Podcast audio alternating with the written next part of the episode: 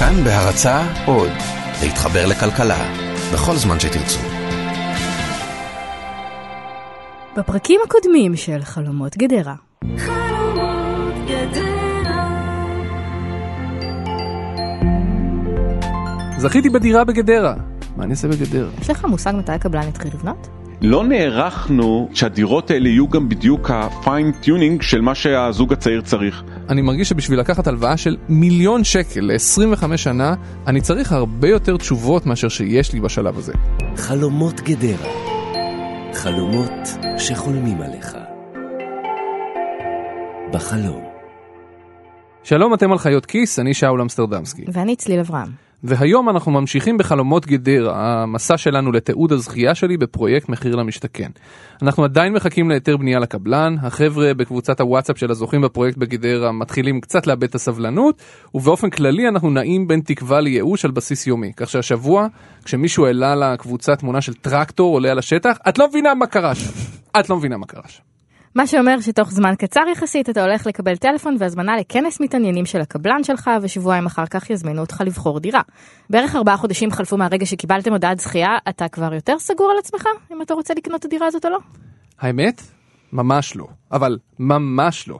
עם כל צעד נוסף שאנחנו עושים במסע הזה, אני יותר מבולבל.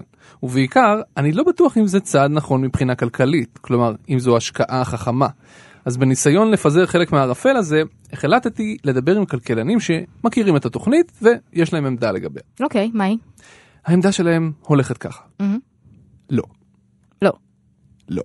מה שאתה שואל אותי האם לקנות או לא, זה אומר שאתה מתלבט האם בכלל שווה משהו שהוא גדול מאפס. זה דוקטור מיכאל שראל, הוא ראש פורום קהלת לכלכלה, שזה מכון מחקר ירושלמי עם נטייה לצד הימני של הסקאלה, ומה שמיכאל שראל אומר זה שעצם זה שאני יושב ומתלבט כבר ארבעה חודשים אם שווה לי לקנות או לא שווה לי, זה בעצמו אומר שלא.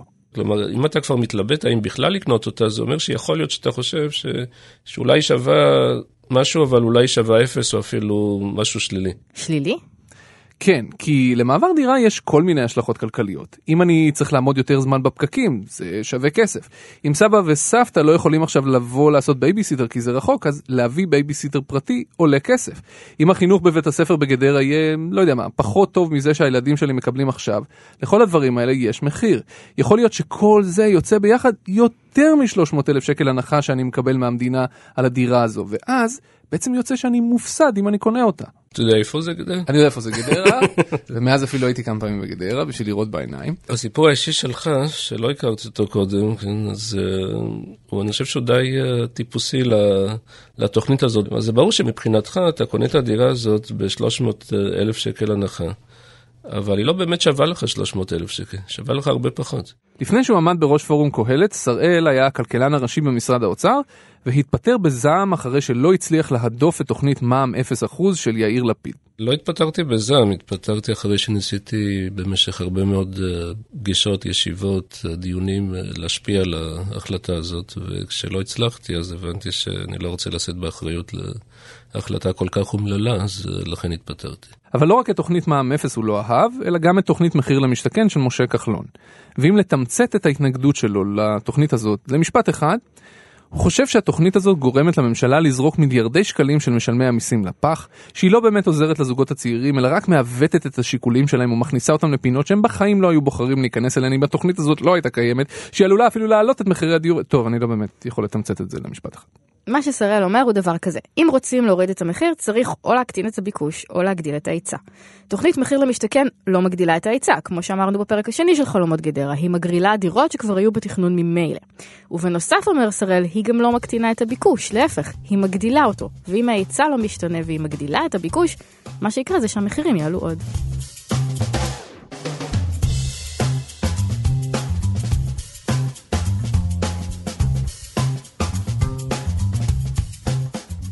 הביקוש הוא גמיש, הוא לא קשיח. כלומר, כלומר, מי שרוצה לקנות למשל דירה עם שלושה חדרים, יש לו איזה אפשרויות מימון, יש לו הון עצמי, הוא הולך לקנות דירה בשלושה חדרים, עם שלושה חדרים. עכשיו הוא שומע שיש סבסוד, יש מבצע. הוא יכול לקנות דירה ב-20% הנחה. או על ידי הפחתת המע"מ או על ידי מחיר למשתכן. אז הוא יעשה את החשבון uh, מחדש, איזה דירה הוא רוצה לרכוש, ורוב הסיכויים שירצה לקנות דירה ארבעת חדרים. אתם בטח מכירים איזה חבר או חברה כאלה, שזכו במחיר למשתכן, ובמקור הם חשבו על דירת שלושה חדרים. אבל עכשיו, כשהם זכו בהזדמנות לקנות דירה בהנחה מהמדינה, הם שוקלים לקנות דירה גדולה יותר. ואם הם חשבו במקור על שלושה חדרים, אז אולי עכשיו הם יחשבו על ארבעה חדרים. זה מה שסיפר גם אבי אבגיל, יועץ המשכנתאות, שדיברנו איתו בפרק הקודם. אנחנו הסתכלנו על זה כעל זוג אחד שנכנס להרפתקה פיננסית, ומה יהיה איתו. אבל עכשיו בואו ניקח את הזוג הזה ונרחיב את ההחלטה שהוא קיבל לעשרות אלפי אנשים. אז מי שרצה לקנות שלושה חדרים ירצה ארבעת חדרים.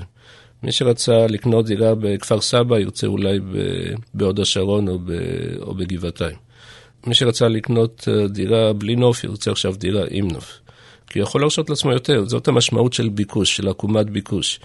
ככל שהמחיר נמוך יותר, אתה מבקש כמות גדולה יותר של המוצר, או מוצר איכותי יותר. עשרות אלפי אנשים שכולם ביחד מחליטים לקנות דירות יותר גדולות ויותר יקרות ממה שהם תכננו. מה יקרה? מה שזה עושה, זה עושה שבכל השוק כולו, כשמסתכלים בראייה מקרו-כלכלית, הביקוש גדל. זה אולי נשמע מוזר בפעם הראשונה, כלומר, מה זה משנה אם אנשים רוצים דירת שלושה חדרים או דירת ארבעה חדרים? איך בדיוק זה מגדיל את הביקוש? אבל מנקודת מבט מקרו-כלכלית טהורה, זה בדיוק מה שזה. זה מגדיל את הביקוש, את הביקוש לשירותי דיור. זאת נקודה שטיפה קשה להתחבר אליה, אז תזרמו איתי רגע. אם אתם גרים בדירת חמישה חדרים מרווחת, שיש בה מחסן וחדר עבודה וכל מיני כאלה, אתם מקבלים יותר שירותי דיור מהדירה שלכם, לעומת אם אתם גרים בדירת חדר וחצי מתקלפת בדרום תל אביב, שאין בה מקום למכונת כביסה. ולכן, כשאנשים קונים דירה יותר גדולה ממה שהם התכוונו לקנות, הם הגדילו את הביקוש לשירותי דיור. וזה לא רק עניין של מטראז', זה לא רק עניין של דירות גדולות יותר. נניח שאת ואני היינו קונים את אותה דירה, מבחינת גודל, מבחינת חדרים, הכל בדיוק אותו דבר, רק שאני גר בבית שמש ואת גרה בלב תל אביב. הדירה שלך נותנת לך יותר שירותי דיור ממה שהדירה שלי נותנת לי. אני יודע, זה נשמע קצת משונה, כי זה כאילו ארבעה קירות וגג, אבל לא, כשאת גרה בלב תל אביב את מקבלת שירותי דיור נוספים, כי את נמצאת בנגישות קרובה יותר למרכזי תעסוקה ודברים מהסוג הזה. ולכן בסופו של דבר כשאנשים רוצים דירות גדולות יותר, איכותיות יותר, בלוקיישן טוב יותר, הביקוש שלהם לשירותי דיור עולה. ואנחנו באמת שומעים מזוכי מחיר למשתכן שבהרבה מקרים הם מתכננים לקנות דירה גדולה יותר ממה שתכננו במקור, או שהולכים על הגרלות במקום יקר יותר ממה שהיו מתכננים לולא התוכנית הזאת. וזה באיזשהו מקום נכון גם במקרה שלך, כי לפני ההגרלה הזאת לא חיפשת דירה בכלל. וזה אפילו עוד יותר מגדיל את הביקוש, כי אני ממש נכנסתי לשוק הזה בכוח. ומצד שני, הצד של ההיצע, שראל אומר שהתוכנית הזאת לא מגדילה בשום צורה את היצע הדירות. מחיר למשתכן לא עושה שום דבר על מנת להגדיל את ההיצע, פשוט משתמש בכל המכרזים של רשות מקרקעי ישראל ושל הממשלה לתוכנית מחיר למשתכן, במקום להוציא אותם למכרזים רגילים. אבל זה לא מגדיל את מספר המכרזים, זה פשוט משתמש באותם מכרזים והופך אותם למכרזי מחיר למשתכן. למעשה, לפי שראל, יש סיכוי שהתוכנית אפילו קצת מקטינה את ההיצע. כי נניח שאתם קבלנים שמחזיקים בקרקע וליד הקרקע שלכם יש אזור של מחיר למשתכן, אתם חוששים שאם תתחילו לבנות שם זוגות צעירים לא יבואו אליכם כי יש הנחה של מחיר למשתכן במגרש ליד, אז הם יחכו לה. ואז יש לכם שתי אפשרויות, או שתורידו את המחיר, או שתחליטו שאתם לא רוצים להוריד את המחיר, ואז פשוט לא תבנו בינתיים, וככה תקטינו את ההיצע. ואז אם מחברים את שני הצדדים האלה יחד, כלומר אם תוכנית מחיר למשתכן מגדילה את הביקוש מצד אחד וההיצע נגיד נשאר אותו דבר או אפילו קטן קצת מצד שני, התוצאה מבחינה כלכלית תהיה אחת, מחירי הדיור יעלו, לא ירדו, לא יישארו אותו דבר, יעלו.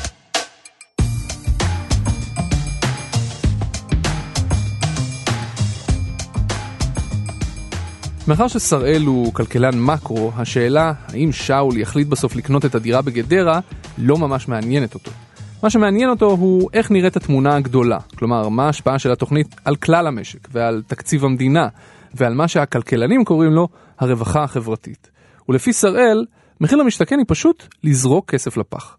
הטיעון של שראל הולך ככה, ההנחות של מחיר למשתכן, 200 אלף שקל בממוצע לדירה לפי משרד השיכון, מישהו מממן את כל הטוב הזה.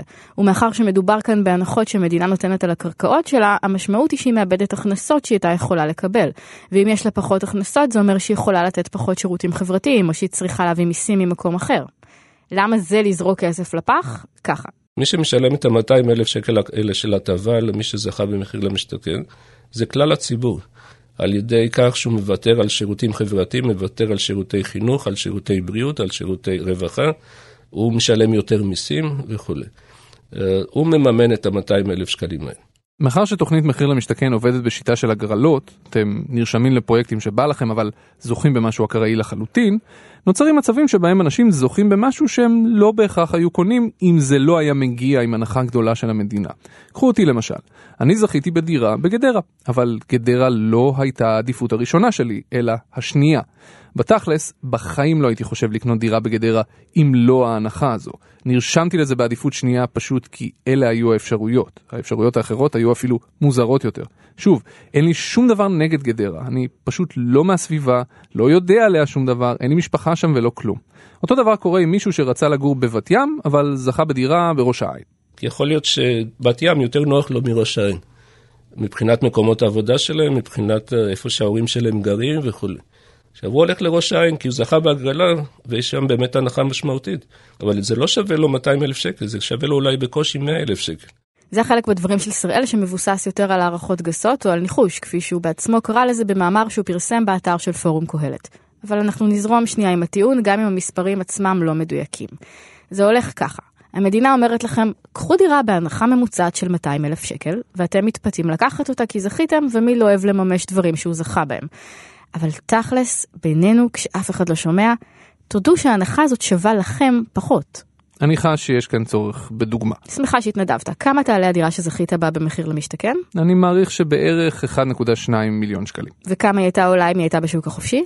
כנראה בסביבות ה-1.6 מיליון שקלים. והיית משלם עליה 1.6 מיליון שקלים? בחיים לא. מיליון וחצי? לא נראה לי. אוקיי, אז כמה כן? אני לא יודע, מיליון? מעולה. אז יוצא שקיבלת הנחה של מינוס 200 אלף שקל. איזה משחק מדהים! בואו נשחק אותו עם כל הזוכים של מחיר למשתכן. כמה הייתם משלמים על דירה במזכרת בתיה? כמה הייתם משלמים על דירה בעפולה? בקיצור, שראל אומר, אם לא זכיתם איפה שרציתם, ואתם לא יודעים מתי תקבלו את הדירה, ואין לכם מושג איך בתי הספר ואיך התחבורה וכל זה, ההטבה שהמדינה נותנת לכם על הנייר שווה פחות. כמה פחות? שראל מנחש שחצי בממוצע. אז מה, ש, מה שתוכנית מחיר למשתכן עושה בגדול, היא מסבסדת ב-200 אלף שקל כל דירה, כאשר מי שזוכה בהגרלה ובדירה הזאת, זה שווה מבחינתו רק 100 אלף שקל. כלומר, חצי מהכסף שהציבור משלם עבור התוכנית הזאת, הוא הולך פשוט לפח, בדרך. היא לא מגיעה למוטבים. רק חצי מזה מגיע למוטבים. וכמה זה עולה למשלם המיסים בסך הכל? מלא מלא כסף. עכשיו, במונחי מקרו אנחנו מדברים על 25 מיליארד שקל. תראה, 25 מיליארד שקל זה בערך, זאת בערך הערכה של סך העלות של הסבסוד לכלל הזכאים במחיר למשתכן.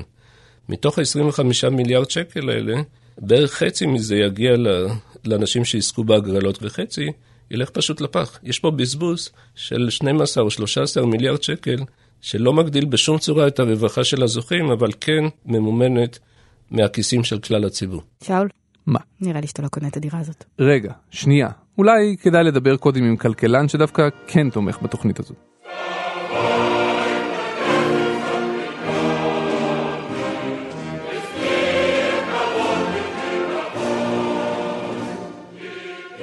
תראה, כדי להבין למה זו תוכנית טובה, צריך להבין את המאפיינים של השוק. זה פרופסור יוג'ין קנדל, הוא היה יושב ראש המועצה הלאומית לכלכלה עד לפני שנתיים, ומאז הוא יושב ראש Start-Up Nation Central, שזו עמותה שפועלת לטובת הפצה חכמה של ענף ההייטק הישראלי בחו"ל.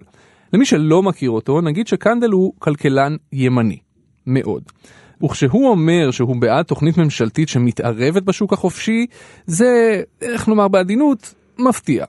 מאוד. ובשביל להסביר למה לדעתו הממשלה הייתה צריכה להתערב בשוק הזה בנקודת הזמן הנוכחית, קנדל מספר משל שלם על עגבניות. אוקיי, בוא ניקח עגבניות.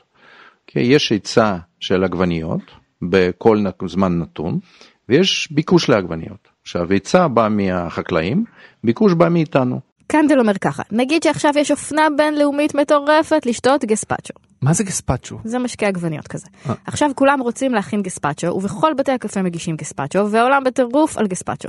עכשיו מה, החקלאים שמגדלים עגבניות לא ידעו לפני שנה שזה הולך לקרות, והם לא גידלו מספיק עגבניות, ועכשיו יש מחסור בעגבניות. והתוצאה של ביקוש שגדול מההיצע? מחירי העגבניות עולים. ואז כל החקלאים אומרים לעצמם, וואו, בואו נשתול מלא עגבניות, וזה באמת מה שהם עושים. גם מי שמגדל צנוניות ומלפפונים עושה הסבה לעגבניות, ודי מהר יש בשוק המון המון עגבניות. כל כך הרבה שהמחירים של העגבניות יורדים די מהר. כל הסיפור הזה לוקח גג שנה. רק שבדירות, אומר קנדל, זה לא עובד ככה. מבחינת ההיצע של דירות, מהרגע שאנחנו גילינו שיש מחסור בדירות, עד שאנחנו נוכל לעשות משהו בזה, שדירות יימסרו לצרכנים, עובר בממוצע בישראל, לפחות היסטורית, 13 שנה. 13 שנה, לא חודשיים כמו בעגבניות, אלא 13 שנה. זאת אומרת, על כל טעות כזאת, זמן תגובה מאוד ארוך. וזה לא ההבדל היחידי בין עגבניות לדירות, יש עוד אחד. אתם קונים עגבניות רק בשביל לאכול אותן. אף אחד לא קונה עגבנייה בגלל שמהארגומנט הבא. עגבניות היום התייקרו מלפני חודש, זה אומר שכנראה שהם יתייקרו בעוד חודש עוד פעם, בוא נקנה היום עגבניות גם לחודש הבא. או במילים אחרות, אנשים שקונים דירות, אומר קנדל, קונים אותן לעתים רק בגלל שהם חושבים שהמחיר שלהן יעלה, לא בהכרח בשביל להשתמש בהן. ודירות, בניגוד לעגבניות, לא מתקלקלות אחרי כמה ימים על השיש. ולכן, לפי קנדל, יוצא מצב שרק הציפיות של אנשים לבדן, הציפיות שהמחירים של הדירות יעלו בעתיד, הן אלה שדוחפות את המחירים כלפי מעלה. וגם יש לו דוגמה. עכשיו, אז תחשוב שאם אתה הורה לילד והילד שלך הוא בן 15, אתה אומר, תשמע, אם יש לי קצת כסף, אני אתחיל לחסוך, אני אקח משכנתה, אקנה דירה, ויהיה לי ילד לפחות הגנה על נגד עליית מחירי הדיור. מה הוא עושה בעצם? הוא בעצם מעלה את מחירי הדיור היום כבר. זאת אומרת, יש פה נבואה שמגשימה את עצמה. אוקיי, אבל איך כל זה קשור לעובדה שהוא תומך בתוכנית מחיר למשתכן? או, כי לדעתו בשנים האחרונות הממשלה תיקנה את מה שהיה צריך לתקן ועשתה את מה שהיה צריך לעשות בשביל לקצר קצת את זמן התגובה של צד ההיצע. כלומר, שהיום לוקח פחות זמן לייצר דירות, נגיד 10 שנים במקום 13 שנה, אחרי שהממשלה קיצרה כל מיני חלקים בירוקרטיים בהליך התכנון. היום הבירוקרטיה קצת יותר גמישה, ולכן לדעתו מחירי הדיור צפויים לרדת תוך כמה שנים, נגיד עד שנת 2020. וכאן מגיע החלק הבאמת מגניב בטיעון שלו, והמקום שבו הטיעון בעד מחיר למשתכן הופך מלהיות טיעון כלכלי טהור ללהיות טיעון מוסרי. עכשיו נשאלת השאלה, כי הממשלה, יש לה שתי אופציות. אז היא יכולה להגיד, רבותיי, אתם מוכנים לקנות במחירים כאלה? יאללה, אני אמכור לכם. אני אקבל הרבה יותר כסף לרשות מקרקעי ישראל, לפי החוק מותר לי, וזה לגמרי הגיוני, ובינתיים כשהמחירים ירדו זה יהיה עליכם. כן, זה בעיה שלכם, במחיר אתם לקחתם משכנתה ותשלמו משכנתה 30 שנה, בסוף תפסידו כסף. כלומר, גם אם הממשלה חושבת שמחירי הדיור צפויים לרדת בתוך כמה שנים, היא עדיין יכולה להמשיך לגבות מחיר גבוה על הקרקע שהיא מוכרת לקבלנים ולמקסם את ההכנסות שלה. למה לא בעצם? אבל הממשלה, אומר קנדל, יש גם אפשרות שנייה. הרי הכסף הזה הוא תופעה של בעצם ניפוח של המחירים בעקבות סיטואציה מסוימת. למה שאותו בן אדם שיקנה את הדירה ואחר כך ייפגע, בוא אנחנו נגיד לאותו בן אדם שאנחנו רוצים למכור לו את הדירה במחיר שאנחנו חושבים שהוא צריך להיות בעוד חמש שנים. אנחנו בעצם אומרים לאנשים, אנחנו לא רוצים לנצל את הסיטואציה הזמנית כדי להרע איתכם. אנחנו רוצים לשמור את המחירים שאנחנו מוכרים לכם את הקרקע במחיר שבו אנחנו חושבים שיהיה בשיווי משקל בעוד כמה שנים. תדמו את זה שנייה למניה של חברה כלשהי, אוקיי? שנסחרת בבורסה. נניח שאתם בעלים של החברה הזו ויש לכם inside information, מידע פנימי על כך שהמניה עומדת לרדת, כי נגיד החברה לא משהו. עכשיו, אתם יכולים להגיד לעצמכם, יאללה, שאנשים יקנו את המניה במחיר גבוה וידפקו בהמשך, מה אכפת לי אני? או שאתם יכולים להעביר את המידע הפנימי הזה לחברים שלכם בשביל שימכרו את המניה לפני שהיא תרד. זה כמובן אסור בבורסה, אבל אם נדמה את זה לממשלה, קנדל אומר, לממשלה יש מידע פנימי שמחירי הדיור עומדים לרדת בעתיד, כי היא משפרת את תהליכי התכנון. ובניגוד לבורסה, ששם אסור להעביר מידע פנימי, הממשלה כן יכולה לבוא ולספר לציבור, הלו, המחירים הולכים לרדת. ויותר מזה, הממשלה יכולה לבוא לציבור ולהגיד לו, אנחנו לא רוצים לדפוק אתכם במחירים הגבוהים של היום. בואו תקנו היום במחירים הנמוכים של עוד כמה שנים. והדרך היחידה של הממשלה להתערב במחיר הזה היא על ידי תוכנית כמו מחיר למשתכן, כלומר כפייה של מחיר נמוך יותר על הקבלנים. כלומר, כל הטיעון של קנדל מבוסס על ההנחה שלו שהמחירים ירדו בעוד כמה שנים, כי הממשלה מצליחה להגדיל את ההיצע מספיק בשביל לענות על הביקוש. ולכן, מאחר שהממשלה לא רוצה לדפוק את האזרחים שלה סתם ככה בלי סיבה טובה, היא בעצם מאפשרת להם לקנות דרך המחיר למשתכן דירות במחיר של עוד כמה שנים. מה שהופך את זה בעצם להשקעה ממש גרועה.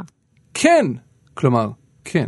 אם אתם מתכוונים לקנות את הדירה הזאת רק בשביל למכור אותה תוך כמה שנים.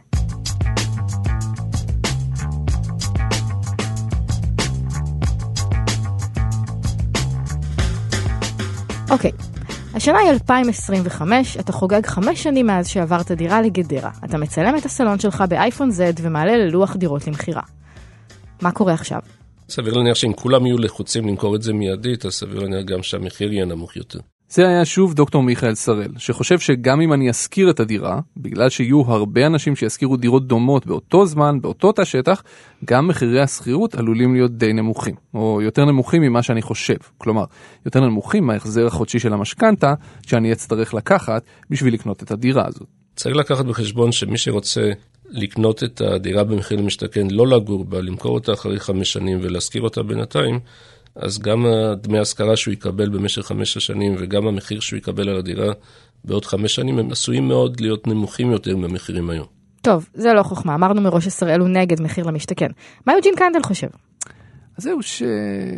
ממחיר השוק של היום. זאת אומרת שאתה לא תרוויח עליה משהו מיוחד. זה מה שאני צריך לצפות? זה מה שאני חושב. זאת אומרת שאין לי שום סיבה לקנות את הדירה הזאת. אני גם חושב, אני לא חושב שיש לך סיבה לקנות. אלא אם כן אתה רוצה לקנות דירה בגדרה. אז זה די פשוט. אין לך סיבה לקנות דירה בגדרה רק בגלל שזכית בדירה בגדרה אם אתה לא רוצה לקנות דירה בגדרה. כלומר, אם אתה רוצה להישאר בגדרה לטווח הארוך, יאללה תקנה. או במילים אחרות, מבין אלה שזכו בגדרה ובאמת רוצים לגור בגדרה, זה כנראה כדאי. ואני סתם אומר גדרה, כן? זה יכול להיות באותה מידה עפולה לעפולאים, מזכרת בתיה למזכרת בתיאים. אבל למי שחושב לקנות את הדירה הזו בשביל לעשות עליה סיבוב תוך חמש שנים, גם לפי מיכאל שראל וגם לפי יוג'ין קנדל, שתומך בתוכנית, זו השקעה לא טובה. זה אומר שלרעות, אני גדלתי פה, אה, אוקיי. עזבתי כאילו אחרי הצבא, חזרתי לפני הלידה של הבכור. מהפרק הראשון של חלומות גדרה, כדאי לקנות, אבל לך לא, כי נראה לי שאתה לא רוצה לגור בגדרה. אגב, לאחרונה דיברתי על זה עם איזה בנקאי שלא רצה להיות מצוטט בשמו, והוא אמר לי שלדעתו, מי שקונה במחיר למשתכן בפריפריה בכלל עושה טעות. דבר ראשון, כי בתור השקעה זו השקעה כנראה גרועה, ודבר שני, כי אם אתם רוצים לגור בדימונה או בעפולה, או בכל מקום אחר שנמצא בפריפריה ומשתתף במחיר למשתכן, לא עדיף כבר לקנות עכשיו דירה מקבלן? הרי ממילא ההנחה שתקבלו במחיר למשתכן לא כל כך גדולה בפריפריה. לא חבל לכם לחכות חמש שנים רק בשביל הנחה קטנה?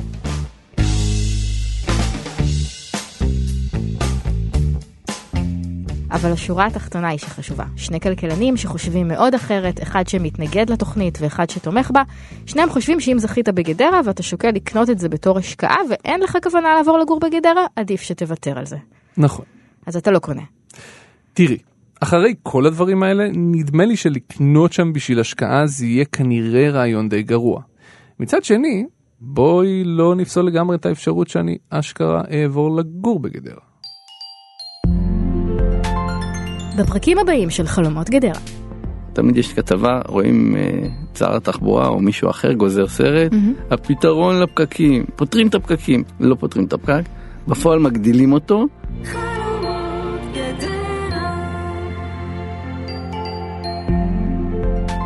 תודה רבה לעורך והמפיק שלנו רום אטיק, תודה רבה ומיוחדת לטכנאי ההקלטה אסף רפפורט.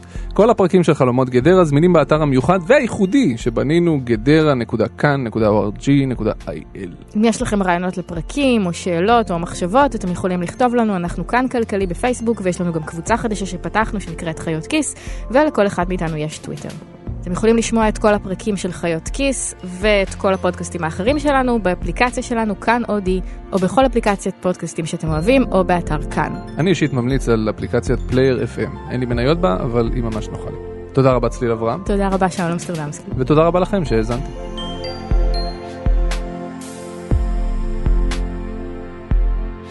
חלומות גדרה. חלומות שחולמים עליך. בחלום.